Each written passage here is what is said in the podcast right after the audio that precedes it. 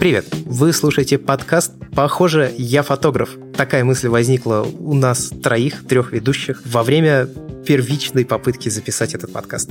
Меня зовут Андрей Барышников, и я еще, похоже, не фотограф. Но я надеюсь, что я им стану, и этот подкаст впоследствии будет помогать мне, собственно, получать некие теоретические, практические, возможно, даже навыки, которые я смогу использовать потом в жизни, когда буду снимать на свою технику. И поэтому, так как сам я не фотограф и в фотографии почти не разбираюсь, мы собрались здесь втроем, и есть еще два человека, которые, в общем-то, будут предоставлять основную информацию и знания, самое главное, набитые опытом десятилетиями, много, многолетним опытом. Это два человека. Во-первых, Иван Воченко. Всем привет, меня зовут Иван Воченко. Я, как и Андрей, в свободное время, правда, не full time, я занимаюсь подкастом Рудкаст и являюсь его ведущим. И также я уже на протяжении 10 лет, успешно или не очень, не знаю, как, когда как, делаю фотографии и записываю видео, разные видеоролики. И, в общем, все-таки похоже я фотограф, да. И также третий ведущий этого подкаста Георгий Джидже, автор телеграм-канала «Пока завод не починили». Как раз телеграм-канал о фотографии. Если вдруг вы пользуетесь телеграммом, но не знали, об этом э, канале, то вы должны будете пройти в описании, ссылку в описании к этому выпуску подкаста и, конечно же, обязательно подписаться. Привет, Георгий. Привет. Ну, похоже, я тоже фотограф. Правда, Андрей немного завысил ожидания от э, наших э, теоретических и прочих познаний, потому что что я, что Иван фотографы на полставки, я так понимаю, да, Вань? вот, поэтому нельзя сказать, что мы прям все целы целиком. Но что-то мы более-менее знаем, и если вы знаете меньше нас, то вы от нас чему-то полезному хватаетесь. Может, и вы от мы от вас чему-то полезному хватаетесь, когда вы будете открывать в комментариях. Поэтому, думаю, будет всем весело.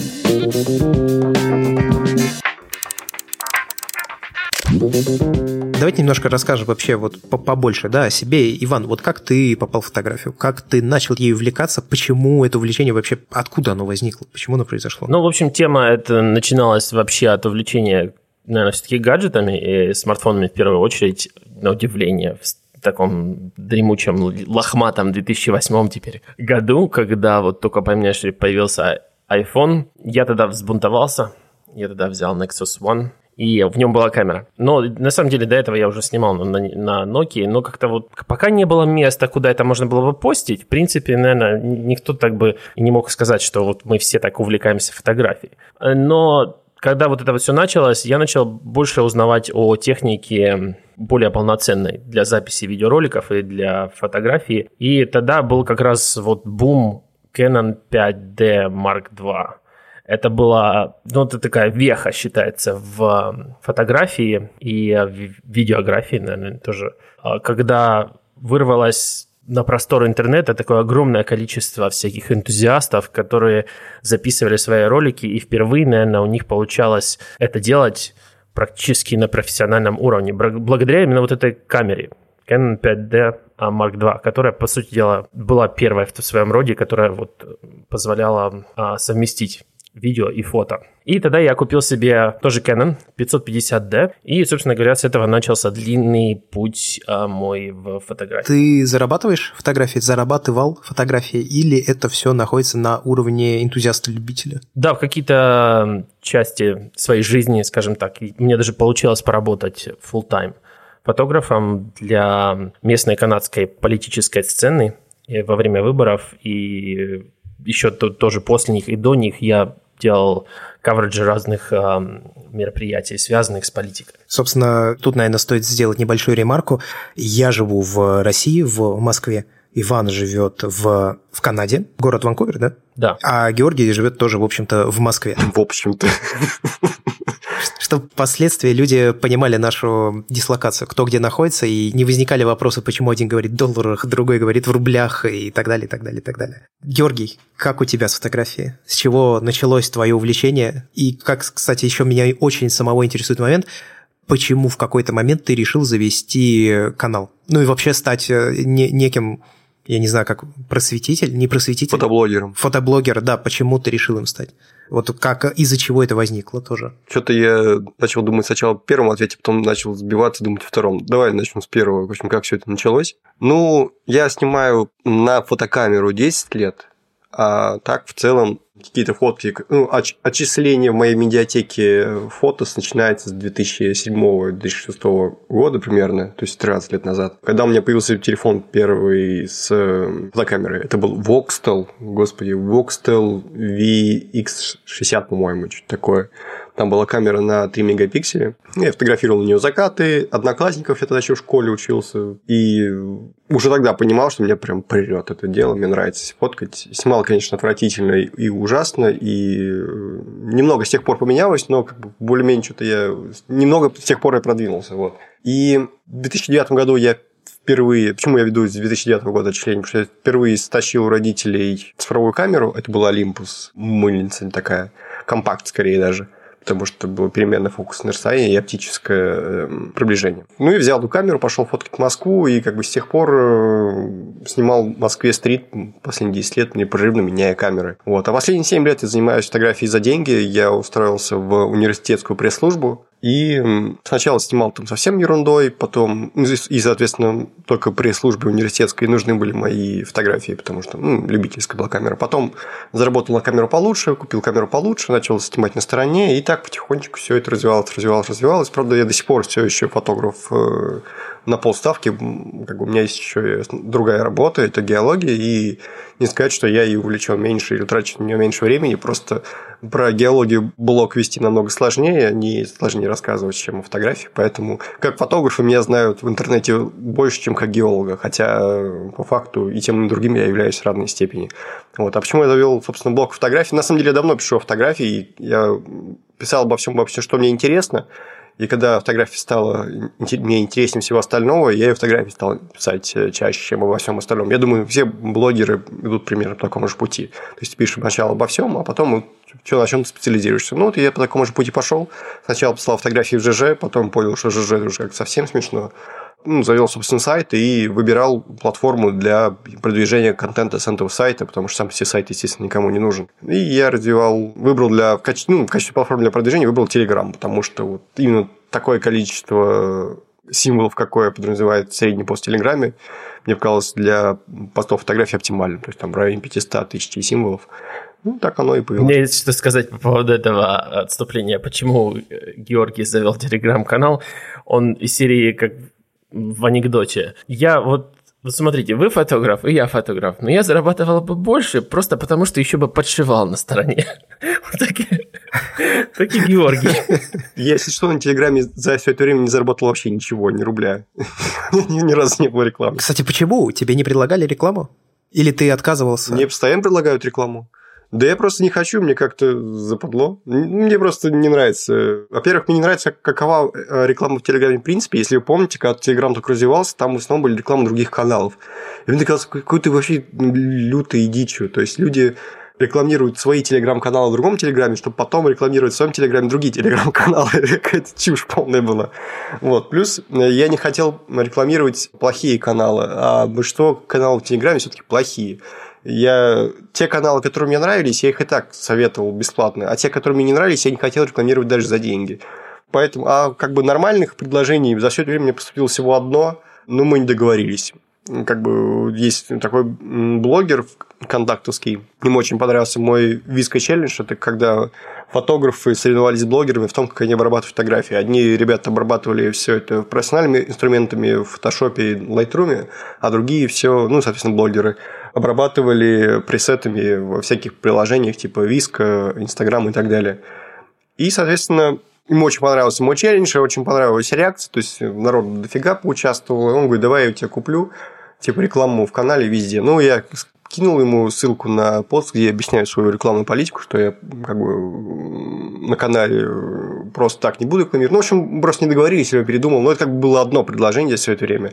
Вот, а всякую фигню я рекламировать просто не хочу. Поэтому у меня и нет рекламы. Я думаю, что лучше я не буду зарабатывать эти 5-10 тысяч рублей в месяц дополнительных на рекламе, зато у меня будет дополнительный контент в виде моих искренних рекомендаций. Мне кажется, это немногие себе могут позволить. А вот Георгий сказал, ты, ты сказал, что тебя очень перло фотографировать, ну, тебя прет до сих пор. И вот э, если вы можете, расскажите, что именно прет вас в фотографировании. То есть вам нравится запечатлевать момент, вам нравится красивая картинка, вам нравится с ней ковыряться в фоторедакторе, может быть.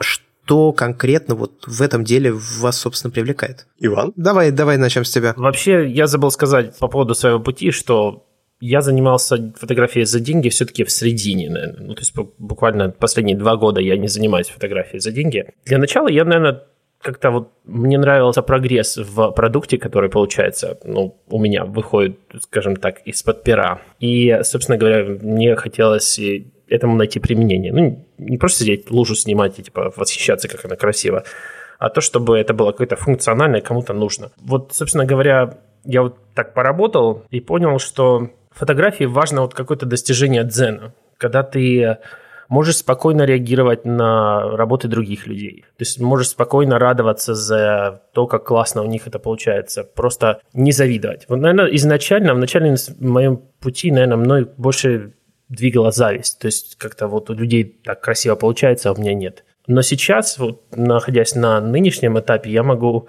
сказать, что мои работы и то, что я делаю, мне гораздо больше приносит удовольствие, потому что я могу спокойно реагировать на работы других людей, и я получаю отличный фидбэк от своих работ. И это такое мне даже снова не хочется зарабатывать деньги именно фотографии, потому что в этом случае я могу его классифицировать как искусство, как именно способ самовыражения. А когда ты этим еще типа подторговываешь, это ну, можно в этом, скажем так, заблудиться. Там где-то свернуть в, на дорожку свадебного фотографа, и там вообще пиши пропало про искусство. Сейчас все свадебные фотографы начали писать гневные комментарии. Ставить Значит, загорелось. Вензеля загорелись огнем адским. Нет, я не хочу наехать на свадебных фотографов, что они не делают искусство. Они в своем жанре, некоторые действительно прям тоже искусство, искусство. Но в таком потоке просто оно может остаться незамеченным. Ну, вообще представляете поток свадебного фотографа? Ну, вот я представляю, там, Георгий, я думаю, представляет очень четко. То есть, как-то там не остается времени полюбоваться одним единственным снимком. Вот, вот как-то долго на нем сфокусироваться так, чтобы он вот заходил прямо, вот именно касался души в таком духе. Да, очень круто, очень красиво, но времени нет посмотреть на каждую работу. А если ты вот выдаешь там одну работу в год, вот ты сразу типа великий художник, скажем так. Ну, ты тратишь на нее, соответственно, больше времени, ты ее больше обдумываешь, да, и впоследствии ты еще над ней можешь дольше рефлексировать. У тебя есть возможность это поделать. Ну да, то есть я вот скорее фотографии для себя сейчас вот ищу такие именно работы. То есть я, я очень мало, на самом деле, снимаю. Мне даже, наверное, стыдно надо как-то больше снимать, надо вот типа валить. Но я стараюсь как-то вот даже не нажимать затвор, если этого не стоит. В общем, скорее, да, это способ такого просто самовыражения для меня. Я вот получаю удовольствие, когда у меня есть что сказать, и я эту информацию смог вложить в кадр, и эти люди какие-то посмотрели, и они почувствовали то же самое, что я. Круто. Поэтично даже, я бы даже сказал. Кстати, читаю сейчас э, книгу Лапина «Фотография как», сложно через нее продираться, но это, наверное, потому что я, в принципе, книги давно не читал, и мне достаточно сложно фокусировать свое внимание на чем-то, что нельзя прочитать, ну, за час, скажем, да, если мы говорим о какой-то очень большой статье, допустим. Там есть некоторые интересные мысли, я их даже выписываю, вот, и это не то, что я выписал, но вот, коли мы о поэзии заговорили, да, там как раз а, он говорит, что ближе всего, как ни странно, к фотографии поэзия, а не рисование, потому что рисование, оно, искусство рисования, оно изображает процесс, длинный процесс, потому что она сама работает как длинный процесс и, как правило, изображает что-то, что находится в безвремени. То есть она может отображать какой-то там, я не знаю, допустим, боевую сцену из там, условно, я не знаю, Первой мировой войны, но при этом э, все равно ты на нее смотришь как на нечто очень протяженное и воспринимаешь ее соответственно. В то время, когда фотография – это щелк, ну, типа, ты запечатлеваешь один ежесекундный момент. Это такая горечь по утрате момента, который уже не вернуть. Ну, типа, вот такая там, короче, была в начале, в предисловии у него тирада, запомнилась. Но вообще книжка, честно говоря, сложно через нее продираться. Вот. А, Георгий, как у тебя? Что тобой движет? Почему ты снимаешь? Что заставляет сердечко и ручки. Сердечко биться чаще, а ручки потеть. Да, я никогда особо не рефлексировал по этому поводу, собственно, почему я снимаю, для кого я снимаю. Я, мне просто делаю, что нравится, пока, собственно, не задал этот вопрос, и мне не пришлось задуматься над ответом, чтобы не выглядеть каким-то слишком приземленным подкасте. Я, ну, пока Ваня говорил, пока ты говорил, в принципе, разделил три составляющих, которые являются движущей силой три коня белых, на которых летит моя, моя, моя фотография, это фиксация, мотивация и творчество. Фиксация – это то, о чем ты, чем ты закончил говорить о лапине, это то, что ты снимаешь как способ что-то запомнить. Не я один замечал, что из поездок мы чаще всего помним даже не сами поездки, а то, что мы там наснимали. И очень многие исследования есть на эту тему, и э, что, в принципе, наши впечатления... Это способ сохранить впечатление, вот, э, скажем так. Это очень важно было, например, для меня на Чукотке. То есть я фотографировал не столько то, что вокруг, для того, чтобы это показать другим людям, а я фотографировал то, что я чувствую сам. То есть я, как есть такое... Я ненавижу всякие поэтичные названия фотографий, там типа и фотографы люди при себе писать, типа я там фотограф момента, замораживаю мгновение. Это все ужасно звучит. Я фотограф момента. Так и назовем первый выпуск. Да, но есть такое выражение, что фотография – это зеркало души, вот, ну, зеркало души, грубо говоря, то есть я фотографировал то, что я чувствую сам, а не то, что я вижу вокруг. Это вот что касается фиксации. То есть на Чукотке я фотографирую свои впечатления, а не окружающие пейзажи. Поэтому, в общем-то, наплевать на режимное время и многие другие вещи, на которых э, фотографы фиксируются, а я как-то спокойно. Вот. Второй момент – это творческий просто процесс. То есть для меня как любого творческого человека, есть кайф о том, что ты что-то сделал, не обязательно связано с фотографией, и ты потом просто смотришь, думаешь, блин, это сделал я, и это мне нравится. Вот этот вот кайф, э, который испытывает любой творческий человек в процессе работы или, там, или созрения результата. Я точно тоже испытываю, когда я смотрю на текст, например, который мне удался. Я то же самое испытываю, когда там, смотрю на модель зональности по своему месторождению, когда я ее разработал, какая красивая она получилась. И то же самое с фотографией. Я просто смотрю, как я сделал там идеальную картинку, и мне просто нравится это сознание того, что вот, типа, и сам процесс нравится, то есть, как она преображается там в фоторедакторе, как, как она преображается в видоискателе, когда я, там, в зависимости от того, как я влияю параметрами на съемку, как я меняю параметры, в зависимости от этого, как, как, как выглядит изображение. Тут мне тоже как кайф этот отдельный. Ну и третий момент – это медитация. Я начал снимать просто потому, что мне нравилось гулять одному, и э, когда я погружаюсь в какое-то занятие, там, слушаешь музыку, слушаешь, снимаешь, гуляешь, мне кажется, что может быть кайфовее, я так расслабляюсь. Поэтому такие вот три составляющие. Нет какого-то особенного у меня бэкграунда, что типа я родился с фотоаппаратом в руках, и первое, что я сказал, это там диафрагмы, Не было такого.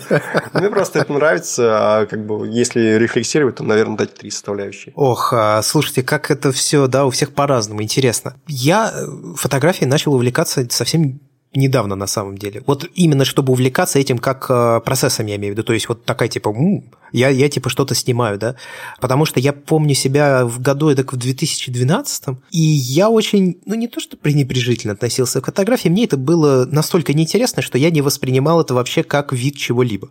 То есть, да, я мог натолкнуться в интернете на фотографии, я не знаю, какого-нибудь пейзажа и такой, вау, круто. Но, типа, я восхищался скорее пейзажем, а не тем, как это снято. И впоследствии, вот как Иван, я тоже вышел в первую очередь из смартфонов, то есть я начал щелкать просто ну, бездумно, да, какие-то вещи. И потом я решил изучить мобильный фоторедактор вообще, чтобы понимать, а что это за тип приложений такой, что, типа, чем они отличаются, что они умеют. У меня, так как основной род деятельности это как раз работа с гаджетами, то и приложения для них я тоже достаточно досконально изучаю. И когда я начал их изучать, я сначала полез в Snapseed, потом я смотрел какое-то время VSCO, не очень продолжительное. Кстати, возможно, стоит уделить этому приложению больше времени, судя по тому, как активно им пользуются другие люди. Что, как умеет выправлять э, перспективу SKRVT, я без понятия, как правильно произносить эту программу. А в ней VSCO, Виска, да, соответственно, надо говорить. И в какой-то момент я начал замечать, что некоторые фотографии, которые я редактирую, который на самом деле даже не редактировал и не ретушировал, а просто изучал, что умеет делать приложение, я начал замечать, что в Дизапто получается какое-то изображение, которое мне реально нравится. Ну, меня, мне самому в первую очередь нравится. Оно очень интересно, может преображаться. Я начал вот пытаться как-то делать вот это лучше, да, то есть я часто раньше всегда говорил, что я типа не снимаю хорошие фотокады, у меня иногда получается что-то в редакторе, как я сам считаю. Ну и в какой-то момент я задумался, что, в общем-то, хочется сначала, чтобы получалась фотография в видоискателе, а уже потом дорабатывать ее в редакторе. Вот как это сделать? Начал, соответственно, изучать тему, и стало действительно интересно. И вот только вот, наверное, последние полгода я прям реально интересуюсь, как это работает. Я что-то там читаю, какие-то как раз активно начал изучать э, канал и блог твой, Георгий. Поэтому я надеюсь, что вот в подкасте смогу понять лучше, как все это работает. Я понимаю, что, конечно, нужна практика, но и практики у меня тоже стало собственно, больше. А так, если смотреть в детство, то увлечения у меня фотографий не было, но у меня активно фотографировала мать. Она сняла много десятков альбомов полностью. Она фотографировала тогда на пленочной мыльнице. И я в какой-то, помню, у меня был момент где-то в районе 12, может быть, лет, когда на очень небольшой продолжительности времени, где-то месяца два, я даже не то, что фотографией увлекся. Я тогда познавал гаджеты, опять же, познавал гаджеты, только тогда я читал о них в журналах, у меня ни одного не было.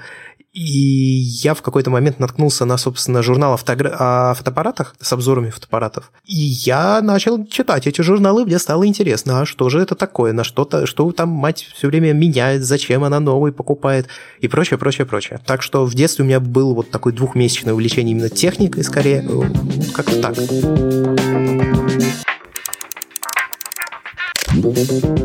Давайте, наверное, перейдем дальше. Я думаю, что каждый может рассказать э, еще, кто чем пользуется, что впоследствии люди, которые нас слушают, понимали, с позиции чего кто на что смотрит. Я, кстати, хотел э, сказать по поводу важной темы, зачем мы вообще пишем подкаст о фотографии, там у нас был пункт, что мы все рассказали наши истории, и в них в основном есть очень много поиска, правильно? То есть в фотографии очень много есть поиска. Вообще, зачем ты это занимаешься? Как бы, э, вот когда ты все это делаешь, мы вот сейчас, скажем, я, Георгий, даже Андрей, в целом мы особенно не спотыкаемся о техническую часть. Мы просто заняты поиском. Так вот, в общем, мы этот подкаст пишем для того, чтобы все, кто его послушает, тоже могли, скажем так, вот всей этой части особенно не задумываться. В общем, разобраться в ней и просто использовать в фоне. И сосредотачиваться на, скажем так, самореализации в первую очередь.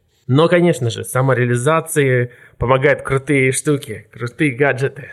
Ты знаешь, тут можно сказать, что фотография – это не о технике, но правильно подобранная техника фотографии помогает. Я исключительно за, за такое видение, потому что я еще играю на гитаре, и для меня было, когда я учился играть на гитаре, для меня было очень важно, чтобы инструмент был классный. Вот я тебе вечно, когда ты начинаешь учиться, тебе какие-то дрова в руки попадают страшные, которые тебя насилуют в ответ. И ты как бы на этом уже этапе, ты такой вот не сформировавшийся хрупкий цветочек, а тебя твой инструмент уничтожает. Поэтому очень важно, на самом деле, чтобы инструмент был ну, как можно более вдохновляющий сам по себе. Поэтому мы все так любим технику Apple, потому что она сама по себе, когда ее, себя окружаешь ей, она такая, типа, несет в себе, скажем, заряд искусства уже изначально. Ты сразу становишься лучше, да? Как человек. Да, сразу становишься лучше.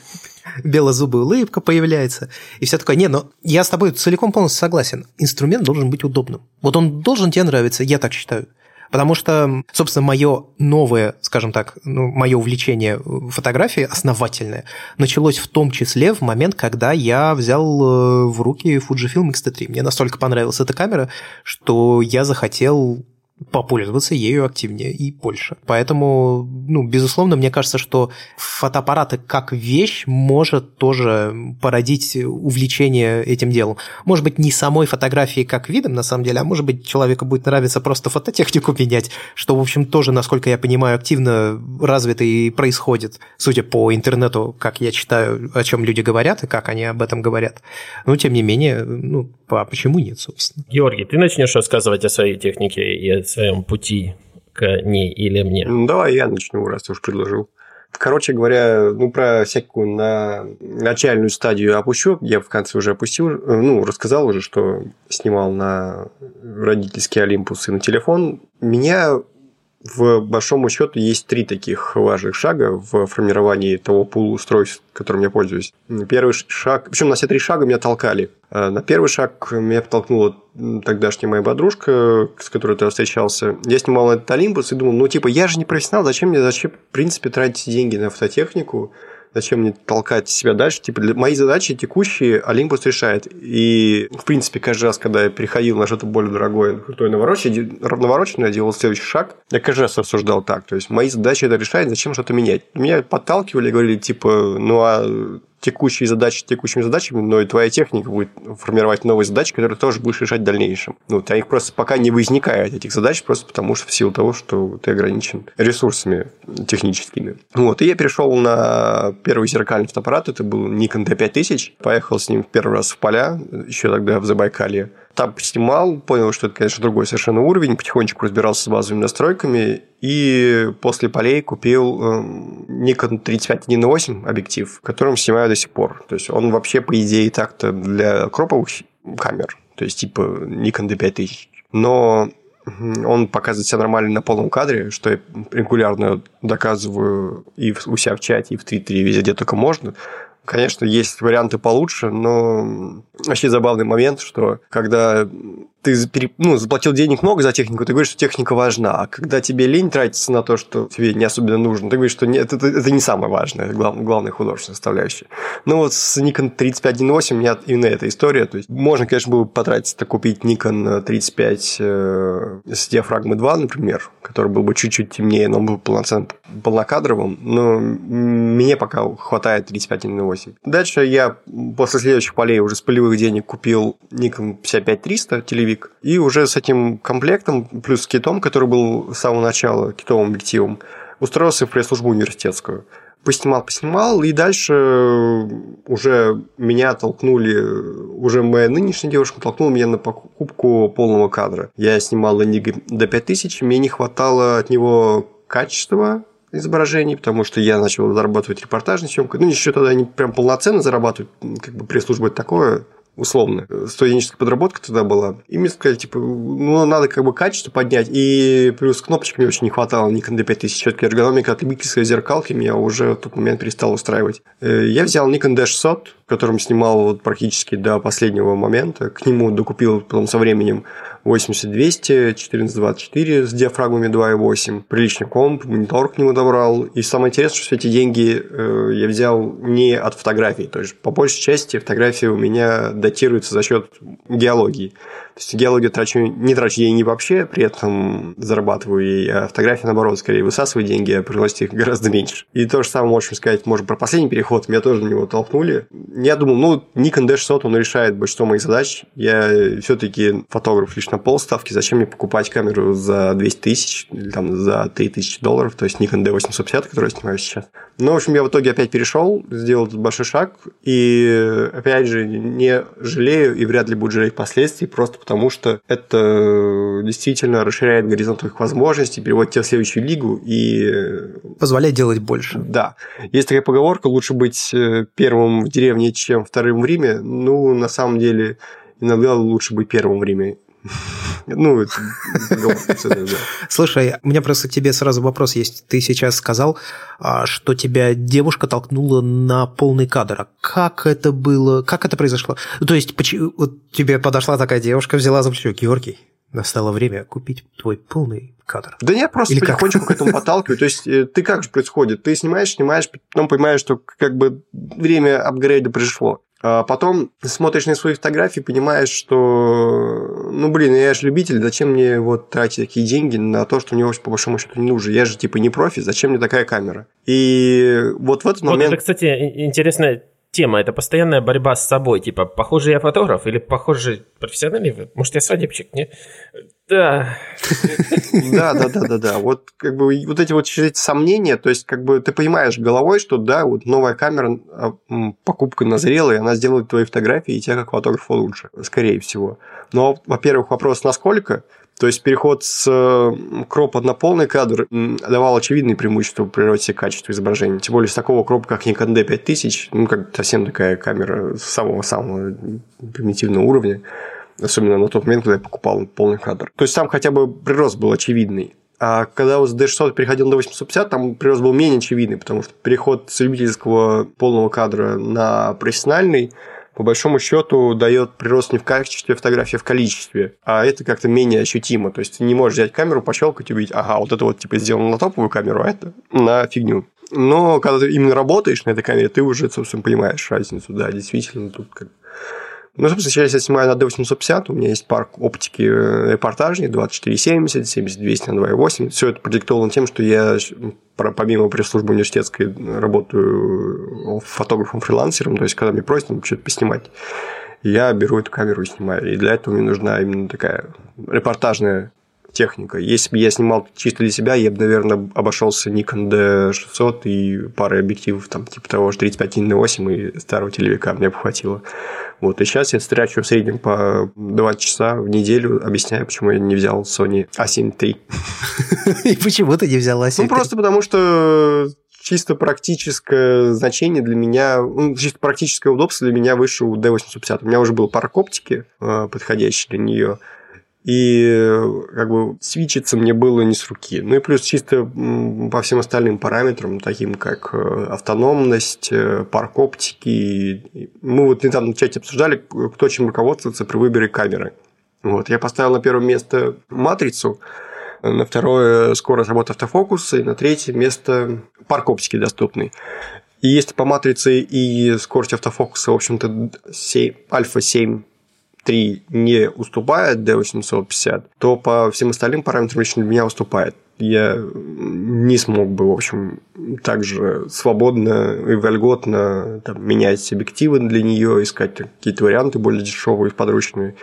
Вот поэтому. А в то же время Иван, насколько я знаю, свичнулся как раз на Альфу 7.3. Я свичнулся такое количество раз, что это даже неприлично как по мне, а, с точки зрения. Вот Георгий яркий пример фотографа, который очень сильно привязан к парку оптики. Вот этот парк оптики, он очень мешает всем буквально фотографам, которые вот занимаются обозрением камеры или думают что-то себе купить, здра... ну, не то, что здраво смотреть на другие системы, но вот как-то прозрачно. То есть они как бы ну, изначально, короче, это такая экосистема, как и Apple экосистема. Она тебя вот привязывает, обнимает, тебе в ней хорошо, классно. Но даже если у конкурентов вдруг станет лучше, тебе все равно надо как бы держать себя в руках, потому что переход через забор будет стоить очень дорого. И вот этот вот а, свич самой системы, я, наверное, снова откачусь с самого начала, когда я начал снимать, должен сказать, что во всем нач- начал я понимать где-то, когда я сменил третью систему. Да, третья система. Тогда я, в принципе, еще вообще ни черта не понимал в фотографии, но начал уже с третьей системы что-то понимать, что я вообще системными камерами занимаюсь, вот что я, наверное, понял понимать. И вообще всех, ну, постепенно все о фотографии изучать. И, скажем так, уже где-то, а, какая система это была? Вторая, третья, четвертая, пятая. пятая. На пятой системе я могу сказать, что я все понимаю четко. Ну, чисто для себя. Где какая тебе больше устраивает, да? Да, и я их меняю, как только... У меня нет никакой лояльности. У меня очень агрессивная политика продал все, купил все новое. Я очень активно это делаю. Благодаря рынку, ну не знаю, Craigslist а, в Канаде очень сильно хорошо развит в плане фото. То есть очень можно быстро и хорошо брать как бы ушные вещи, так и снова их продавать. Поэтому некоторые... Я очень часто меняю объективы или покупаю какие-то новые, или, опять же, возвращаясь, то по каким системам я за всю свою жизнь двигался. То есть сначала вот я снимал на телефон, и такой думаю, ну, ну надо купить фотоаппарат. Мне чисто сказали, что будет лучше. Типа, я поверил. Пошел купил а, карманную тогда муницию, Lumix какой-то, не помню, LX100 или что Не, не LX100, не, не помню, как назывался, но обычный point and shoot – я понятия не имел, какой там размер сенсора, чего там вот эти цифры означают, которые Георгий сейчас назвал там. Я уверен, для многих, кто сейчас слушает этот подкаст, что это какие-то диапазоны назвал, какие-то через тире, что-то какие-то циферки. Вот это все не понимал. Начал снимать на этот point and shoot. Получается, как у всех, баланс белого мимо, все смазанное, но я, типа, вроде как лучше стал, да, фотограф, у меня же фотоаппарат есть. Думаю, ну, наверное, что-то не так наверное, плохой фотоаппарат купил, надо покупать, который вот большой, там что-то Canon была или Nikon написано, правильно? Ну, продал свой а, point shoot, купил а, Canon 550D с китовым объективом 1855. Все это, вот эту вот комбинацию большинство, ну, не знаю, 90% а, кто начинает серьезно заниматься фотографией, получит вот, вот эти цифры. Знаете, 855, 1855. В общем, это стало как бы получше, Но все равно баланс белого мимо, все смазывается, как обычно. Уже же камера большая. Думаю, да ну что такое, наверное, я не фотограф. Все надо продавать, короче, такой-то бабушке. Но э, природная заинтересованность в просто технике и просто изучение формов, обзоров, ревью меня привлекла тема микро 3 четвертых. Как и в многих в то время, я подумал, что ну вот она вроде как бы поменьше, вроде бы как она такая симпатичная, вся в ретро. И тогда я повелся на Olympus EM5. И EM5 тогда была достаточно прорывная камера. То есть я продал свой 550D и перешел на Olympus EM5. У микро 3 четвертых была такая тема, если ты не совался в какие-то объективы, у них есть очень крутые праймы. Ну, объективы, которые, в общем-то, сделаны так, чтобы показывать только одно фокусное расстояние для тех, кто не, не в теме. Но мы дальше в наших подкастах научим, мы научим вас Ну, здесь вообще стоит сделать э, отступление и сказать, что вот это первый наш ознакомительный выпуск, где мы рассказываем о себе, это не то, каким будет весь последующий подкаст. У нас есть вполне конкретный план конкретных тем, которые мы будем обсуждать, но сначала надо познакомиться. Поэтому этот выпуск будет, скажем так, выделяться от всех остальных. Сделаю ремарку, когда вот я перешел на микро 34 я сделал первую важную вещь, такую, как, как по мне, я считаю, серьезно, обозначающую, что я серьезно настроенный чувак, фотограф. Я купил камеру просто тело, без объектива. То есть так настоящие, типа, чуваки покупают, которые знают, что делать уже. И купил себе классный прайм. И тут качество вообще, качество повысилось. Смазы, исчезли, так как стабилизатор был в этой камере. Все прям, вот прям как, ну, вот классно стало, короче. И я подумал, то ли я продвинулся, то ли камера классная. Может, еще раз поменять. Ну, в общем, на самом деле на Olympus я очень много долго просидел, э, делал всякие эксперименты с переходниками, как и все в то время с микро 3 четвертых, потому что там парк оптики был довольно скудный. И со временем дело дошло до того, что в конце концов я смог получить вот эту работу с политической темой. И там стало понятно, что мне надо снимать, во-первых, а, много видео, и б, много фото. Ну и когда ты понимаешь, что тебе надо сделать серьезную репортажную съемку, тут уже деваться некуда. Тут надо идти, склонившись в магазин, покупать полный кадр. Неважно, что на нем написано Canon, Nikon, пофиг. А покупаешь его, собственно говоря, такой, насколько вот есть денег, но не без энтузиазма. Потом покупаешь стекло, которое должно стоить два раза дороже. Желательно, на котором должно написано быть 2470, 2405. И, в общем, собственно говоря, начинаешь работать. Вот с такой комбинацией я начал работать в фото, но для видео я взял GF4 Panasonic. Тогда это тоже был прорывной по видео по сей день. Люди пишут на нем видео, и он очень впечатляет. Хорошо себя показывает, насколько я понимаю. Угу. Да, впечатляет своим а, качеством по сей день. То есть можно в любой момент сейчас взять GF4 и будешь очень счастлив, как видеограф. Собственно говоря, я отработал два года так, и а, у меня появилась другая работа, которая я сейчас, на которой я сейчас работаю. Я работаю, кстати, Георгий сказал, что он а, геолог. Я работаю инженером а, Motorola SCADA. Это система управления, короче, ну, такие, типа, компьютеры без экранов. Неважно. Это ну, какие-то это... промышленные компьютеры? Да, промышленные системы удаленного управления, там всякие, типа, для нефтедобычи они используются, для всяких станций, которые должны работать в экстремальных условиях. Ого. Ну. Круто. В общем, эта работа мне, она по моему образованию больше подходит, потому что я радиоинженер а, системы связи. Она, в принципе, довольно классная была, поэтому надо было в этот момент бросать фотографию, потому что, потому что ну, она где-то в 4 раза, сейчас у меня меньше заработок, чем на этой работе. И, эм, опять же, может это связано с тем, что я плохой свадебный фотограф. Не реализовался как свадебный фотограф. Собственно говоря, в этот момент я продал Canon 6D. А, Кстати, я купил 6D, да, Mark 1. И у меня был Tamron 2470 и Tamron 70-200. Это такая дежурная комбинация, с которой можно, в принципе, снимать репортажи очень комфортно. Больше, в принципе, ничего не нужно просто потому, что времени не будет переставлять объективы. Ну, если вы подались в репортажную съемку, то вы поймете, что даже два объектива для вас много. Георгий, ваше мнение? Я снимаю тремя объективами, но в целом я согласен, да, что хватает 24, 24 70 70 200 для 95% случаев хватает. Единственное, что я с собой иногда таскаю еще фикс 85 на 4. На, 80, ну, на D850 он ожил, там такая лютая автофокусировка, что даже стекло 95 -го года работает нормально. И когда нужно снимать прям совсем потемках, и при этом вспышка, э, ну, либо в силу коротких выдержек слишком, ну, понятно, что вспышка работает там до 1,250 секунды, ну, нельзя использовать вспышку, либо, в принципе, она не в тему будет, и ты хочешь поработать с естественным светом. Ну, вот я снимаю на 81.4. А так, в целом, да, конечно, это довольно некомфортно, ну, и, в принципе, люди ради этого даже две камеры там таскают с собой. Я, правда, не, не фанат э, двухкамерных систем, о чем не так давно писал, но да, все правильно, Иван говорит, я согласен. Мне кажется, это вполне очевидно. Дело в том, что ну просто там динамика происходящего не позволяет тебе заняться художественной частью, наверное, фотографии. Если мы говорим о художественной, наверное, все остальные объективы можно отнести к этому.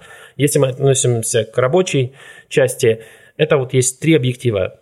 14, 1435 или как там, 1635, ну у кого как. Ну, а Nikon 24. У кого как, там широкий, средний и дальновидный. Для вас это телефото называется. Собственно говоря, даже между двумя переходить в динамике каких-то мероприятий очень сложно. Поэтому крутые чуваки вешают 2-3 камеры на себя, потом у них проблемы с шеей, но могут снимать «Будь здоров», да, вот прям с двух рук, по-македонски. Я так не умею. И здоровье дороже, поэтому как-то не сложилось у меня с двумя камерами. И вспышка, да, вспышка обязательно. Просто на, на мероприятиях ты должен уметь работать с вспышкой. И не та, которая в лицо, а желательно та, которая вообще незаметна для людей. Ну, как-то вот куда-то ее, куда угодно направлять, только не в действие. Но это все особенности... Каким-то отраженным светом, да? Да, вот как-то креатив какой-то. И опять же, в этот момент ты уже, если ты идешь снимать мероприятие, ты уже разобрался со всем, что там касается управления своей камерой. То есть ты как бы об этом вообще не должен спотыкаться. То есть ты уже знаешь, что хочешь, ты уже знаешь, как ты это хочешь и где. В общем, ты серьезный чувак. В общем, наша задача, кстати, подкаста вот вас довести до этого состояния, чтобы вы даже поняли, вот в этот момент не хватит телефона. Мне вообще ничего не надо доставать. До белого коленя, мне кажется, у нас э, задача, потому что я уверен, что многие очень сильно напрягутся уже на том моменте, что ты сказал про вспышку, что это обязательно. Я знаю кучу репортажных фотографов, которые говорят, фу, вспышка, это 2005 год, типа сейчас никто так не снимает, рабочие веса на всех камерах высокие. Я считаю, что они в корне не правы, но мне кажется, стоило бы заметить, что ну, даже среди профессиональных фотографов много тех, кто считает, что вспышка не нужна. Ну и, в принципе, с ней не очень комфортно снимать. Я согласен, что некомфортно, но не согласен с тем, что она не нужна в принципе. Ну, опять же, если... Вот сейчас, кстати, я когда дойду до своей А7, я бы сказал, что сейчас я снимаю без вспышки. Я могу на ней действительно снимать снимать без вспышки, но я все равно снимаю, потому что, ну, просто когда у тебя уже есть техника отработанная, это ты уже знаешь, как это будет выглядеть и как ты хочешь, чтобы это выглядело. И поднятая ISO это не, все равно не вспышка. Это, да, сойдет, но не то же самое. Ну, когда ну, гейном добивается цвет. Я не, я не согласен, что это фу прям. Я продолжаю снимать с вспышкой, но могу снять без. без. Поэтому я на Sony A7 III, кстати. Собственно говоря, когда я ушел из этого репортажного дела, я продал 6D, я оставил только э, GH4. У меня, кстати, там тоже были одни из самых крутых объективов для микро 3 четвертых. Там легендарный Necticron, мне даже его купил. Господи, еле продал цену который он стоил. Это сколько он стоил, если не секрет? По-моему, он на тот момент стоил 2600 долларов. Для микро 3 четвертых это какая-то вообще космическая цена. Сейчас, по-моему, меньше. Сейчас он, по-моему, где-то в районе 2000 или 1600, что-то такое. Я давно не смотрел цены на микро 3 четвертых, поэтому понятия не имею. Я думаю, что им сейчас надо пересматривать свои ценники, потому что Sony Потому что Sony. Слушай, а почему ты ушел с микро 3 четвертых? Ты можешь как поподробнее рассказать? Прям вот интересно. Мне не я... хватало не хватало размера сенсора. И я посмотрел на Fuji, я смотрю, что эти чуваки, как бы 95% того, что мне надо от полного кадра, они добиваются дизайнами стекол. И, собственно говоря, пытаясь сделать стекла вокруг кропнутого сенсора, ну, максимально добивая то, что ты хочешь получить обычно эквивалентное в полном кадре. И я с ними согласен, они как бы в каждом интервью говорят, что а нахрена нам полнокадровая камера? Нам как бы, мы все, что надо в полном кадре, мы добиваемся на, на кропе, просто дизайне, экстремальные дизайны из стекол делая. Если вот надо, то вот у нас есть средний формат, там уже, если вот такой серьезный мужик, иди там снимай на большую матрицу, а то рассказываешь нам, что полный кадр – это большая матрица. Собственно говоря, мне было интересно, и меня всегда мной движет еще а, желание research а. То есть я отношусь к этому как а, к некоторому опыту и образованию. Просто мне интересно. Вот поэтому я это делаю. Что ты вкладываешь в понятие, что тебе вот не хватало размера сенсора? Это что ты имеешь в виду? Ты имеешь глубину резкости, ты имеешь в виду его возможности? Ну, в частности, 2470. F2.8 добивается именно по картинке очень тяжко на микро-34, по сей ну, день. Картинки ты имеешь в виду что конкретно? Ты имеешь в виду глубину резкости, ты имеешь в виду... Глубину резкости, эквивалентно, ну, типа, в основном, конечно, глубина резкости. То есть вот мне хотелось вида F2.8. В то время как на F2.8 Понятно. все, что на микро-34, получаешь F5.6, что скучно. Там можно F2.8 добиться, но, опять же, это экстремальные дизайны, и тот же Nocticron, самый там широко открытый, F1 и 2 все равно эквивалент F2.4. То есть если какой-то дизайн стекла на микро-34 это какое-то достижение, не знаю, оптического инженеринга, то на полном кадре это просто... Подумаешь, F2.5. Ну и как ты пришел к Sony, собственно? Через Fuji. То есть я поснимал на Fuji, XT2 я купил. К этому моменту я уже знал, чего я хочу. То есть я хотел какое-то прикольненькое, не сильно светлое телефото. Я взял Fuji 55-200. Я хотел себе хороший портретный объектив, то есть 56 f1.2. И э, я хотел что-то широкое и светлое. И мне не обязательно был зум. То есть как я больше не снимал репортажи, мне не обязательно было менять э, фокусное расстояние на ходу. Я мог себе позволить вальяжно менять стекла, когда мне хотелось. И это был 16 f1.4 у Fuji. Собственно, вот эти три объектива, я на них снимал всю жизнь XT2. Нет, сорян, у меня было полгода XT1, потом я продал XT1, взял XT2, как только она вышла. И как только вышла, объявили XH1 Fuji со стабилизатором, я думаю, ну что ж, деваться некуда. Предзаказал, все дела, сижу, жду. И тут на тебе Sony i7 III. Да, есть. И тут, и тут стало понятно, что все как бы весь, весь мир фотографический перевернется после выхода этой камеры. Ну, в плане не то, что перевернется, перевернется в плане цен, в плане туда, куда надо двигаться. И это как бы была судьбоносная камера, настолько же судьбоносная, насколько был 5D Mark II в то время. То есть надо было продавать по-любому Fuji, просто потому что цены не упадут.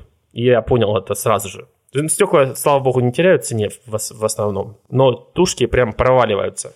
Я успел продать свою XT2, отменить предзаказ XH1 и, собственно говоря, купить A7 III. С ней купить все эквиваленты, которые мне нужны были. Это был CS25F2. Как я и говорю, то, что вот когда вокруг полного кадра проще дизайн делать а стекол, если особенно у тебя нет каких-то безумных амбиций по поводу числа F в твоем объективе. То есть если ты знаешь, что я хочу F1.8, мне больше не надо, или F2, или там, я понимаю, что такое F2 или F1.8, то ты как бы себя нормально чувствуешь. То есть ты смотришь у Sony, ага, есть 25 Zeiss F2. Это вот то же самое, что мой Fuji 16 F1.4. Ну, по картинке. У нас с Георгием, я думаю, будет более детальный подкаст о том, как правильно это пересчитывать. Да, это обязательно, потому что для меня, как новичка, допустим, я понимаю, что надо пересчитывать, но как это пересчитывается, как это работает, в какую сторону, что, куда считать, вообще непонятно. Да, вот эти вот самые, самое, мне это толку сбивало самое долгое время в начале по поводу того, что вот эти вот из-за размеров сенсоров и чисел, которые написаны на, на объективах, их все надо пересчитывать. Кроме того, блаженного момента, когда ты на полном кадре. В этот момент ты просто как есть, так есть. Что написано на объективе, то это и значит. В общем, я купил CS25 F2, я купил 85 F1.8, стандартный соневский, мне очень понравился. И я купил Sigma 100-400 с переходником и купил 50 Zeiss Sony 50 F1.4. Собственно говоря, самое дорогое из этого был Zeiss, в который 50 F1.4, который кстати, пару дней назад продал. Почему? Очень дорогое стекло, как по мне, и тяжелое, и все дела, и, в общем, интересная история. Не реализовало твои ожидания. Так что ли? Оно классное, оно вот прям, вот, вот прям астрономически крутое, но что-то как-то, что-то как-то не то. Да, вот, вот если... Полтинники скучные, они вообще какие-то никакие. Вокруг них всегда самая большая цена, самый большой разговор о том, что это то, что надо брать, вот вам это то, как видит глаз. Так, блин. Глупость все это. Чепуха какая-то полная. Ну, я его взял просто потому, что он был такой нахваленный во всем интернете. Мне было просто интересно посмотреть, правда ли вот то, что говорят. Да, правда. Все, до свидания. Продаем дальше. На нем я даже заработал, по-моему. Да, я ее купил хорошо очень э, с руку и даже обратно и продал. Но Fuji, вот Fuji я, я все время романтизирую. Я все время вспоминаю эту систему с таким трепетом. Мне вот она нравилась, даже поснимав какое-то время на Sony A7 III, она, да, там, венец камеростроения, все дела, полный кадр, Glorious, но Fuji классно. Я бы сейчас в любой день бы продал снова Sony и снова вернулся бы на Fuji и снимал свое удовольствие. Собственно, вот и вся история. Ну, Fuji действительно приятная камера. Давай пока перед тем, как перейдем к Андрею, я хотел кое-что вставить. Просто сейчас Андрей наверняка будет рассказывать про Fuji, как раз поскольку Fuji вот. Я быстренько оправдаюсь за то, что, почему не меняю камеры. На самом деле, возможности тестировать другие камеры у меня были многократно. Я же писал обзоры всех этих э, штуковин. И дело не в том, что я не хочу выходить из зоны комфорта. Дело в том, что когда ты работаешь долго с одной техникой, ты к ней не то что привыкаешь, ты э, лучше понимаешь нюансы работы с ней и лучше привыкаешь к ее эргономике. Вот у меня есть сейчас две камеры Nikon D600 и D850. Я не снимаю на обе сразу, просто потому что я беру в руки одну камеру и после этого забываю, как, моментально забываю, как пользоваться другой. У всех есть свои нюансы, в том числе они касаются и постпроцесса. То есть одну камеру надо там с ней, допустим, работать э, с небольшим досветом, как с D600, Э, с другой камерой, там, с Canon нужно, наоборот, э, хорошо экспонировать кадр, чтобы, ну, даже немножко пересвечивать, потому что там а, свои особенности. И так везде. Просто поскольку я стараюсь выжить максимум из имеющегося оборудования, э, вот эти вот постоянные свечи тормозили бы мой прогресс, а не, наоборот, подстегивали. Просто в силу того, что я лучше понимаю, как это устройство работает, когда я работаю с ним достаточно долго. Я, кстати, не считаю, что постоянная смена камер это когда прогресс. Нет, это совершенно моя какая-то дурацкая болезнь.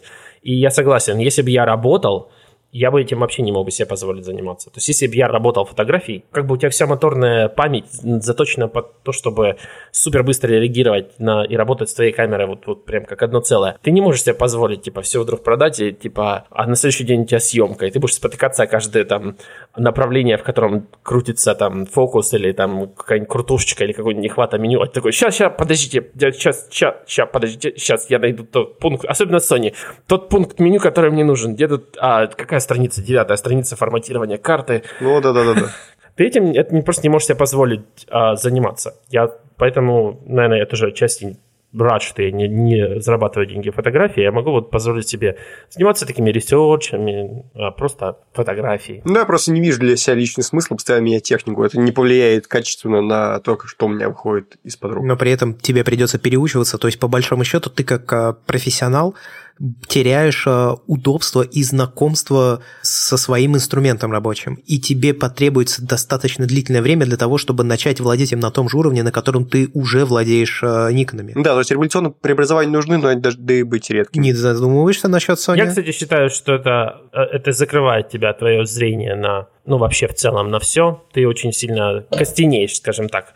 Я считаю, что это полезно выходить из этого всего, переучиваться, осваивать, ну, короче, владеть всеми системами, вспоминать, не вспоминать, ну, как это, короче, в общем, тренировать свою память на все сразу. Может, я просто слишком требовательный к себе. И гораздо проще, конечно, это все не делать, а просто заниматься фотографией и так, чтобы камера и объектив просто исчезали для тебя, просто вот было прозрачными устройствами совершенно. Ну, да, Здесь, наверное, разница подходов сказывается. Именно камера – это что-то, на что стоит уделять внимание, или камера – это то, что должно исчезать между тобой и фотографией? Вот мне кажется, что разница, наверное, вот в этом. То есть тебе же интересно менять систему, верно? Да, но я думаю, что это просто… Это, конечно, не делать тебя фотографом. Ты не фотограф, если тебе просто прикалывают а, разные камеры. Ты фотограф, если у тебя есть какие-то результаты а, как, как бы своей съемки. И в этот момент никто не будет спрашивать, там, ну, хорошо, будут некоторые, наверное, такие больные, как я, спрашивать, на что снято. Или те, которые захотят такое же делать, они будут думать, что вот если они купят такой же, будет такой же результат. Ну, короче, это, это такая сложная, как по мне, тема. Я не считаю, что мое, моя одержимость вот менять системы дело, сделала меня лучшим фотографом. Или, скажем так, может быть, чисто для меня внутри себя мне это нужно было для того, чтобы стать лучшим фотографом. Вот я, меня не хватало этих знаний. И постоянно не хватает для того, чтобы как-то, ну не знаю, становиться лучше. Но это не значит, что у всех остальных будет так же. И им это необходимо абсолютно. Более того, я лучший кадр, который я снял на Чукотке, я снял на Sony. Я же один полевой сезон провел с другой камерой, с Sony A6000. Вот, и снял. И лучший кадр, который я снял на Чукотке, я снял, собственно, на Sony A6000. Это как раз вопрос о том, насколько важен гир. В целом важен, но... Хотя при этом тебе она совершенно не понравилась. Да, камера мне совершенно не понравилась. Я бы не стал второй раз повторять такой опыт. Я лучше буду зеркалку таскать. Ну, в смысле, чем любительскую беззеркалку. Особенно такого уровня. H1000 ведь довольно старая камера, насколько я понимаю. Вот. Ну и как бы, но при этом лучший кадр на Чукотке я снял на нее. Такой вот момент. А второй лучший кадр на iPhone? А второй лучший кадр, ну, в последние пару лет я в Москве лучшие стрит-карточки делаю на iPhone.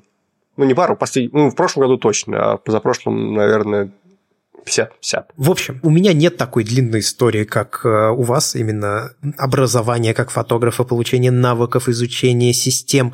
У меня было все достаточно прозаично. Как в случае с Георгием, меня вообще подтолкнуло, да, к изучению фотографии моя девушка Виктория. Она, дело в том, что является начинающим фотографом, но он, у нее есть за спиной уже, получается, полтора года работы на потоке. Поток не является какой-то творческой деятельностью, безусловно, но она получила определенные практические и теоретические навыки. И впоследствии, когда она ушла с той работы, гиры, соответственно, у нее не было, потому что ее выделяла работа. Ей потребовалась фотокамера. Я эту историю, в принципе, рассказывал уже в Бердикасте, но поэтому я не буду ее рассусоливать. Пока мы выбирали ей фотокамеру, я щупал самые разные фотоаппараты. Ну, я же как бы рядом нахожусь, да, ну что, тоже надо что-то пощупать, что делать-то в магазине еще можно с техникой. И я прям влюбился в Fujifilm X-T3, мне очень понравилось вообще все, как в этой камере устроено. Хотя, кстати, надо заметить, что первое впечатление, я к камере как бы подходил этой несколько раз, первое впечатление было максимально отталкивающим, все незнакомо, куча крутилок, шесть каких-то, какие-то рычажки и прочее, прочее. В общем, я такой, не-не-не, что, что за кошмар вообще? Но почему-то, когда мы пришли в этот магазин второй раз, я взял снова Fujifilm в руки и внезапно понял, как это все работает. Ну, не все, а вот именно какой рычажок, за что отвечает, какая крутилочка. Я проникся этим, и мне прям реально захотелось эту камеру. Я захотел на нее фотографировать. При этом я не могу сказать, что я, так скажем, определившийся фотограф, потому что, или там любитель, да, я не могу, я точно еще не фотограф, так скажем. Потому что вот прямо сейчас я изучаю пленочные фотокамеры. Мне очень нравится. Кроме шуток, мне очень нравится. Возможно, Fujifilm в данном случае выступил такой искрой, которая разожгла ко всему этому интерес. Почему я начал интересоваться пленочными фотокамерами, честно говоря, я не могу однозначно объяснить, почему конкретно. То есть я не могу сказать, что вот а, мне хотелось э, ощутить пленку, или там у меня какая-то философия под это подогнана. Ничего такого. Я просто как-то решил попробовать, спросил у своего брата, а есть ли у него пленочный фотоаппарат, и он сказал, что да, есть старые, и он мне притащил несколько устройств, из них э, были три «Зенита», э, «Зенит ЕТ», Зенит В и Зенит TTL. Также еще четвертым, там на самом деле 5 было фотоаппаратов, один из них это, насколько я понимаю, Вилли Авто, там просто нет э, плашки, а таких фотоаппаратов с таким внешним видом было несколько, поэтому я не знаю, что это за устройство. И определить нельзя, нет никаких опознавательных других знаков. И еще одним фотоаппаратом был длинномерный FET2L, который я взял, и меня впечатлил совершенно другая камера – меня впечатлило то, что она полностью механическая, в ней нет ни единого электронного элемента, ни батареек, ничего либо еще. И меня впечатлило, что это вообще просто, ну, типа кусок железа, который с тобой, как я говорил, как-то максимальной части. Ну, то есть ты нажимаешь спуск затвора, он открывает затвор, закрывает затвор. Все, больше эта камера ничего делать не умеет. Ну, естественно, выдержку можешь выставлять, да, то есть он с разной скоростью открывает, закрывает затвор. И когда я проявил э, первые две катушки пленки, то мне очень понравился результат. И что мне еще понравилось, по крайней мере, на данном моем этапе развития, не нужно их как-то в редакторах двигать, дергать. То есть там можно, конечно, их поменять, но глобально я понимал, что когда я начинаю что-то двигать, то я делаю, как правило, хуже. Ну, то есть я, я делаю этот снимок, я делаю хуже, чем когда он вышел проявленный с пленки. И поэтому я как-то начал изучать э, пленочные фотоаппараты. Тут, я думаю, об этом можно будет как-нибудь потом, вдали поговорить, когда я в этом нормально уже начну разбираться.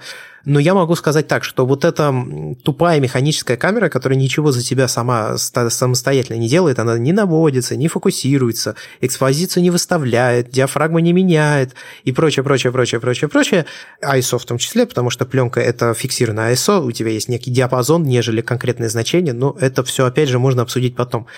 Я был вынужден начать изучать, как это все работает, потому что на Fujifilm X-T3 в принципе, большую часть времени я снимал на автомате. Да, я примерно понимал, что надо подкрутить, когда мне нужно что-то поменять в результате, который выдает камера, Но это все было такое, как даже сказать, я, я не был уверен в том, что я делаю. В то же время, когда я взял механическую камеру, мне пришлось понять, как это работает, и пришлось изучать, как это должно быть, да, как это все друг от друга зависит. Диафрагма, выдержка, ISO, как это все друг с другом работает. Плюс э, вручную фокус крутить, ну, что не говори, а определенный навык тоже приносит. Я не знаю, буду ли я снимать впоследствии на пленочной камере. Я, не, я типа не определился вообще ни в чем пока ни разу. На данный момент Fujifilm X3 лежит на полке. Уже на протяжении, наверное, недель так, эдак трех. Я к нему не прикасаюсь. Я его использовал один раз для того, чтобы отснять э, фотографии для текста на сайт. И все, по большому счету. Э, с другой стороны, я как бы не исключаю возможности, что я впоследствии вернусь к этой фотокамере, когда начну лучше вообще понимать вот это все фотодело.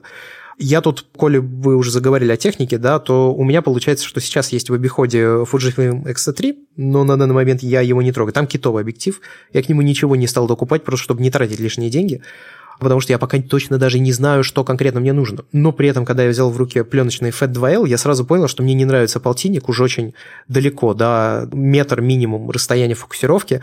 Меня это немножко смущает. И плюс, если я хочу захватить больше в кадр, то мне нужно еще дальше отходить. Короче, а я понял, что полтинник мне в этом плане немножко сдержит. И я понял, что мне чуть более широкоугольные объективы мне нравится больше. 35 миллиметров самое ну, то. Я думаю, мы здесь тебя можем уже начать обучать в плане того, что давай, не все давай полтинники фокусируются в метре. Да, я знаю. Нет, я конкретно говорю о том, который вот стоит у меня. Вот который у меня сейчас стоит, у него фокусировка метр. Минимальное фокусное расстояние – это, кстати, очень недооцененный спек каждого объектива. Особенно если снимаешь предметку какую-нибудь или макро. Да, когда ты уже серьезный чувак, ты когда открываешь спеки объектива, ты не только смотришь там... На, на светосилу, да, и его диафрагму. Мы, кстати, тоже затрагивали это немного раньше. На количество лепестков, ты смотришь на минимальное фокусное расстояние, ты смотришь на разный тип фокусного мотора, если такой есть, в частности, в системах разных. На резкость по краям кадра, на фокус брейзинг, на прочую дрянь. Причем, если ты совсем серьезный мужик,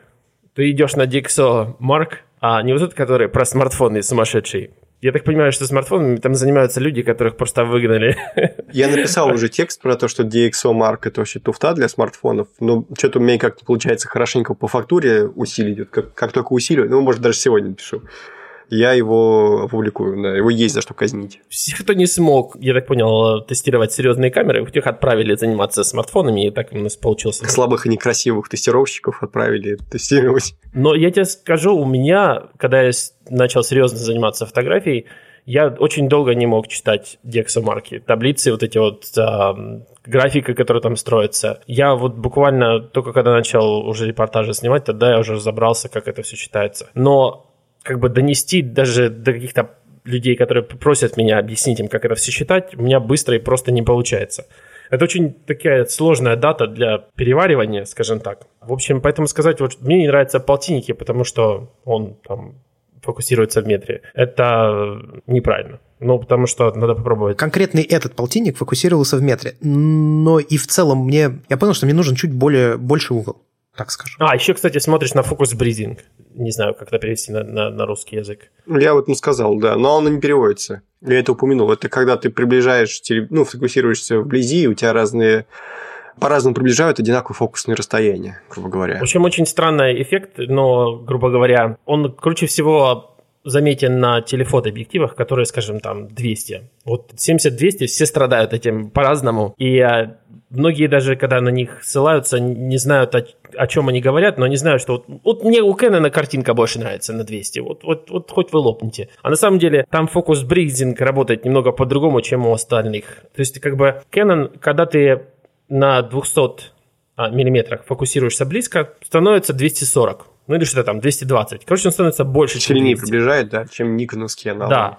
Аналог от Никона становится, наоборот, шире. То есть он на 200, он становится 150 или 160 что-то, что выглядит как-то хуже, ну, так, субъективно хуже. Не то, чтобы там они вот обещают, что на близком фокусном расстоянии он будет сохранять свое качество 200. Они этого не обещают. Вот фокус бризинг, кстати, вот об этом элементе, об этом странном недостатке. А еще на чем мы забыли это самое тест-стопы, это тоже прекрасное явление. То есть, есть... О, да, отличие F от T. То есть у тебя диафрагменное число это просто показывает размер дырки, а это не значит, что это не показывает количество света, которое он пропускает. Это коррелирует, но это не стопроцентная корреляция. То есть у тебя, допустим, объектив э, с эм, диафрагменным числом 2 может пропускать больше света, чем с диафрагменным числом 1,8 запросто. Просто потому, что у него тест, число тест-стоп другое. От чего это зависит именно в плане устройства. От стекол, да, от структуры. Есть да. еще такая тема, когда, не знаю, когда объявляют объектив, обычно говорят, там вот, говорят, например, 14 а, элементов в 7 группах. Типа, ты смотришь на это и типа думаешь, в общем, короче, если больше, чем больше стекла на пути света от объекта к сенсору, тем темнее это будет тема. Больше будет светопотерь. Вот они вроде бы как бы объявили, что вот саму дырку в объективе мы откроем там до f2.8. Но напихали туда стекол, ну не знаю, тонну. Там стабилизация с, типа стеклами сделана внутри объектива, еще что-то какие-то выравнивающие стекла, тому подобное барахло. И в итоге свет как бы дошел до дырки f2.8, но его по факту стало меньше.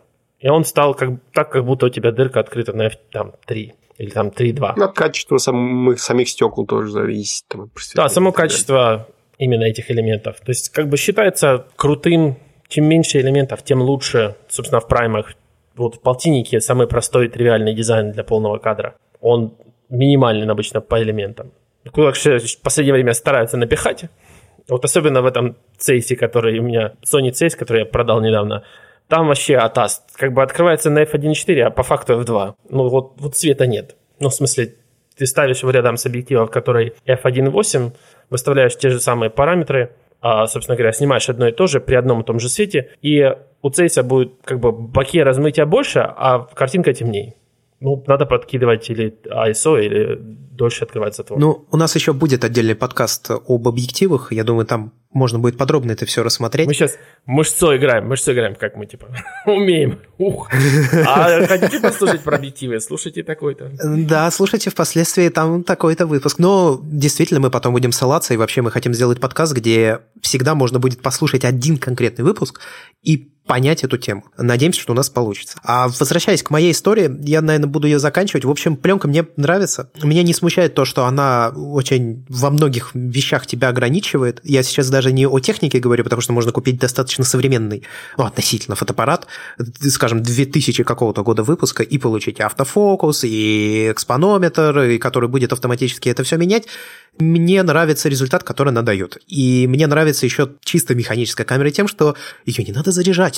Она не садится. Ну, то есть, ты ее в любой момент взял, щелкнул, и не задумываешься о том, ой, а я забыл зарядить. Я понимаю, что у человека, который постоянно фотографирует, наверное, эта проблема не возникает, но вот э, для меня, короче, это тоже такой приятный бонус. И Коли мы уже заговорили о технике, вчера я съездил в магазин, купил э, среднеформатный фотоаппарат, Zenza Bronica э, SQA. Он недорогой, он обошелся в 27 тысяч рублей. Причем это средний формат, который, в принципе, может выдавать гипотетические изображения лучше, чем полный кадр цифровой. Но это надо все сравнивать, плюс это ну, сильно... Гипотетически, а так и есть. Ну, да, это надо сравнивать, все равно это надо, конечно, уметь снимать. Это сложная камера, там куча всяких штук. И я также пощупал еще несколько камер, которые были в этом магазине. Я уже понимал, что такое FAT2L.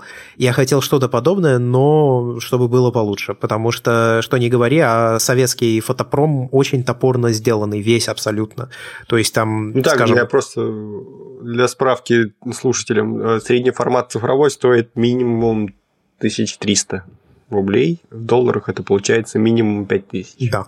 При этом по размеру кадра он все равно получается меньше, чем самый маленький пленочный. Правило среднего формата. Надо его покупать тебе или нет? Если ты задаешься вообще таким вопросом, точно не надо. То есть, как бы точно нет. Если ты вопрос такой возник, покупать или нет, нет. Нет, конечно. Ну, у меня не было вопроса, мне хотелось попробовать. Ну, то есть я, я попробую. Не, ну мы говорим о цифровом. Мы говорим именно о цифровом. Я понял. В общем, я еще пощупал разные камеры и раскошелился. Сейчас все такие покрутят пальцем у виска, но я купил за чуть больше суммы, чем 27 тысяч рублей, классическую Э, лейку 3G. Это не M-версии, которые очень дорогие, баснословно, вот эти, которые стали легендарными, а это вот те, которые были до них с резьбовым креплением. Это, по большому счету, тот же F2L, только сделанный нормально. Там есть некие технические отличия, потому что это еще чуть более старшая камера, ей 62 года. Но, господи, слушайте, насколько же все лучше сделано, кроме шуток. Ты берешь э, в руки, крутишь э, как раз колечки все эти, крутилки, да, все четко работает. Каждая позиция четко фокусируется, четко останавливается. Потому что, чтобы вы понимали, кольцо выдержки, да, которое меняет выдержку на F2, F2L, там вот нанесены насечки, где что находится. Но по факту сами пазы, куда вставляется это кольцо, когда ты меняешь экспозицию, выдержку, то бишь, они находятся не в том месте, где находятся насечки. Они чуть-чуть смещены относительно них. Это, господи, это так бесило. Ну вот, в общем, у меня есть две недели чтобы опробовать и среднеформатный пленочный фотоаппарат э, и для того, чтобы лейку, в случае, если мне что-то не понравится, или я просто решу, что ну, не стоит оно того, то я могу как бы вернуть эти вещи. Можно сказать, это такой тест-драйв за залог. Посмотрим, что из этого получится. Сегодня как раз будет активный тест-драйв. Мы с Георгием встретимся и пофотографируем. Слушай, ну вообще, на самом деле, это очень разумный подход и для людей, которые не зарабатывают фотографии, то есть взять какой-нибудь средний формат э, пленочный и при этом параллельно снимать на iPhone, потому что, ну, если не лукавить, то, по большому счету, любителям, ну, 90% времени камера не нужна профессиональная, нормальная, которая там со всеми этими опциями. Пленка, во-первых, дешевле, если брать именно вот прям такой вот уровень среднего формата. Во-вторых, знаешь, вот то самое, о чем я говорил, творчество, медиативность, вся фигня, в ней как-то больше проявлена, чем в цифре. Ну и, в принципе, если разделять фотографию такую, как художественную, как искусственную, все-таки к этому пленка ближе, а как бы я очень много знаю примеров людей, которые раньше снимали на цифровые камеры среднего и низкого уровня, в итоге просто перешли к тому, что снимают там всякую бытовуху на iPhone, а когда им хочется высокого, берут и снимают на пленку и, в принципе... Медитируют. Получают, ну, то, то же самое, о чем ты говорил. Даже вот просто по твоим фотографиям э, я посмотрел, что, ну, что у тебя раньше было в Инстаграме, что у тебя появилось в Инстаграме после того, как ты перешел на пленку и поснимал. Ну, блин, ну, сразу видно, что сильный скачок вперед. Я не знаю, чем это связано, то ли с тем... Ты знаешь, мне кажется, это связано с цветом и динамическим диапазоном. Вот что-что я оценил, это динамический диапазон. Потому что у меня есть один кадр, который меня как раз впечатлил, после которого я понял, что я хочу изучать пленочные фотоаппараты. Так они по композиции лучше тоже. Да? Ну, тут... Да, они по композиции тоже лучше. Вот в чем как бы основное это. Ладно, то есть, понимаешь, цвет, динамический диапазон, это все, конечно, круто. Но это техника. Но э, когда ты смотришь на все это в Инстаграме, когда смотришь на все это в Инстаграме, ты в первую очередь смотришь на композицию, смотришь на сюжет. Все остальное, ну, блин, ну не в Инстаграме это разглядывать, и я, по крайней мере, к этим людям точно не отношусь. Я помимо твоей фотографии вижу еще штук 40 э, в течение минуты, и вряд ли я буду каждую из них вот так рассматривать именно предмет того, выбиты ли там цвета, завалены ли тени, и что там по шумам, и насколько там цвета хорошо расправлены, насколько у них там тональный диапазон и все остальное. Блин, ну в Инстаграме это вообще наплевать. А вот именно по композиции, по всему остальному, ну, сразу видно, что стало намного лучше. Я бы не удив... Я даже удивился, типа, прикольная фото, кто ее снял. Смотрю, маффин, нифига себе, молодец. Ну, я так скажу, знаешь, заставляет э, думать. Всего лишь пару раз поговорили, а и уже, смотри, научился. А, заставляет думать. У тебя 36 кадров, и ты не можешь э, снимать, ну, просто все подряд. Даже, нет, это может быть и фотография котички твоей любимой, вот. которую ты и так и раньше снимал. Но ты не делаешь 200 э, тысяч снимков. Я, я утрирую сейчас. Я понимаю, это очень часто называют это. Но у тебя действительно есть каждый кадр, это, это определенное количество рублей, которые ты за него заплатил. И ты понимаешь, что ты не можешь просто нон-стопом фотографировать все подряд. Ты такой, так, я хочу снимать, снять кошку. А как мне это Сейчас делать? будем это... делать шедевр. Все. Ну, типа того, да, ты... Все собрались. Ты начинаешь так, так, так, так, ага, а так, а теперь экспонометром померил, ага, темно, выдержку нужно, а с рукой э, здесь стабилизатора никакого нет, а с рукой, значит, не снять, так, и вот, вот, вот ты начинаешь, короче, вот это все крутить, вертеть, и в результате, ну, вот вот что-то такое получается. Я не знаю, посмотрим, к чему я приду после, вот, скажем, первых там 10 выпусков нашего подкаста. Мне самому интересно, куда эта дорожка меня лично У приведет. меня, кстати, есть свое мнение по поводу пленки. Я как бы это сказать? Я не против нее, совершенно. Я не против людей, которые снимают на пленку. Особенно, если они свадебщики. Шучу. Сама пленка меня немного напрягает тем, что это, ну, не напрягает. Такая тема довольно личная, наверное, я бы сказал. Потому что, когда мы говорим о пленочной фотографии и вообще о том, чем мы занимаемся, если вы что-то снимаете, и опять же, может быть, об этом говорят, когда говорят, вот пленка, она такая живая, такая наполненная. Что же это в ней? Что же я это чувствую? Так вот, как человек, который занимается передачей информации на огромное расстояние по проводу, просто передачей энергии, мы говорим о свете, отраженном свете от объекта, который ты захватываешь при помощи химического процесса прямо вот в этот момент.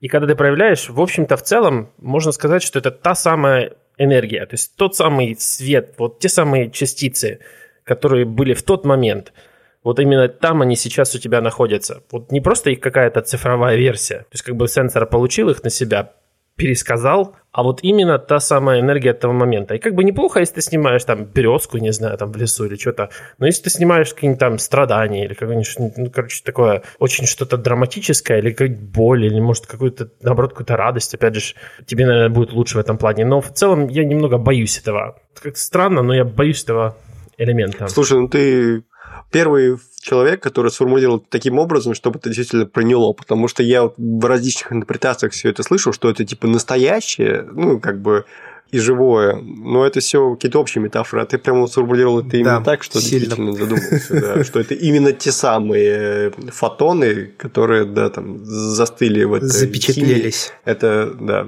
звучит красиво. Поэтому, когда индейцы говорили, что у них крадут душу, когда их фотографируют, это, наверное, можно в принципе, интерпретировать так, с точки зрения физики. Ой, не только индейцы. Вот сейчас вот у меня женщина моя фотографировала своих этих сотрудников, и тоже некоторые говорили, вот вы это самое, сейчас нас нафоткаете, а потом, значит, там наведут на нас порчу через сайт. Если лезть в эти дебри, я, например, не понимаю там экстрасенсов, которые там, ладно, которые работали с настоящей пленочной фотографией, я еще это могу с точки зрения физики, даже если предположить все, то остальную часть правдой, может сработать. Но как работают с цифровыми рисунками, там все, все пропало, не переживайте, там ничего нет, никакой информации. Это воспроизведение, да, получается. Точное воспроизведение. В общем, получается, что похоже я фотограф, но я в этом пока не уверен. Но мне нравится. Я прям погрузился. Читаю, изучаю, хожу каждый день, фотографирую. Может быть, из этого что-то вырастет. Я не знаю, в какую степь я пойду дальше развиваться в этом направлении. То есть в какое-то профессиональное применение или так останется на любительском уровне для души. Какое бы ни получилось, надеюсь, что я не брошу. Мне пока что реально нравится. И я думаю, что на этом можно подытожить наш подкаст, первый выпуск. Я бы, знаешь, что сказал? Очень хорошо, что мы тут все вместе собрались. У нас, получается, человек, который увлекается исключительно художественной составляющей фотографии снимает на пленку. Если так останется, будет даже здорово. У нас есть э, человек, который увлекается технической частью фотографии, который меняет, ну, именно такой вот гировед который меняет системы. И я такой ремесленник, который лишь бы оно работало и лишь бы оно максимально было практичным. Мне кажется, мы с разных сторон как раз-таки у нас получится все это осветить. И это очень удачное, мне кажется, сочетание. Круто, да. А поэтому, Андрей, иди продавай свой XT3, побольше бери среднего Ты формата. знаешь, а я деньги потратил, я же еще купил э, объектив 35 2.8 от Zeiss, Zeiss Biogon для этой резьбы M39 она называется. И, соответственно, для него видоискатель нужен, потому что здесь видоискатель показывает только 50 миллиметров. А это же не цифра, да? вот, э, и не зеркало. Поэтому, поэтому пришлось немножко раскошелиться, да. Поэтому я думаю, что если я через две недели не обменяю эти фотоаппараты обратно на деньги или на какие-то другие, может быть, фотоаппараты, то, ну, да, придется какой-то цифровой фотоаппарат продавать, скорее всего, Fuji, потому что я в первую очередь вот сейчас смотрю вот в это направление. А там, ну, может быть, я решу, что это все была ошибка, я... и надо все поменять обратно. Ну, посмотрим. Я хотел еще добавить. Ты вот обмолвился, что если это все не пойдет в профессиональную стезю, Ребят, мне кажется, сейчас не самое, в принципе, ну, я уже обращаюсь к слушателям, сейчас не самое удачное время для того, чтобы становиться фотографом, просто потому, что очень сильно будет сокращаться рынок труда в этой сфере.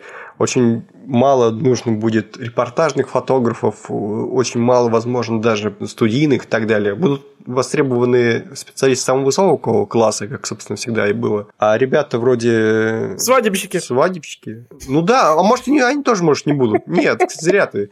Может, свадебщики тоже не будут нужны. А кто будет? А кто будет, если да не кто? они? Селфак запилил ну, у алтаря, и он будет тебе по качеству не хуже, чем э, то, что тебе свадебщик там нафигачит.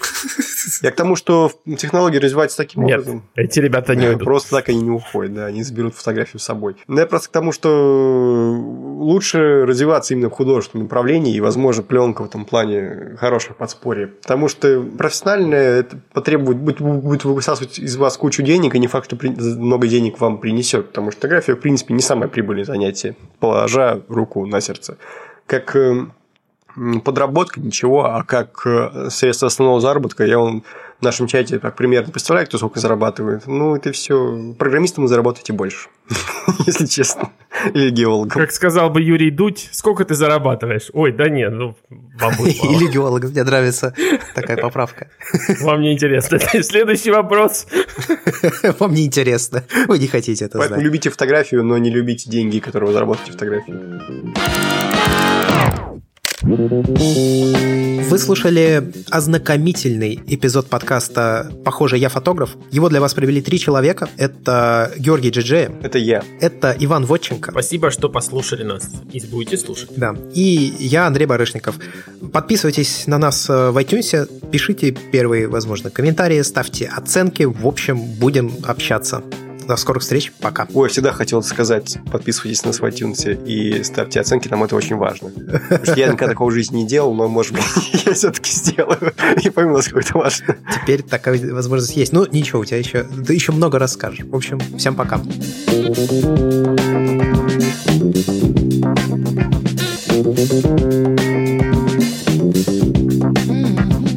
Come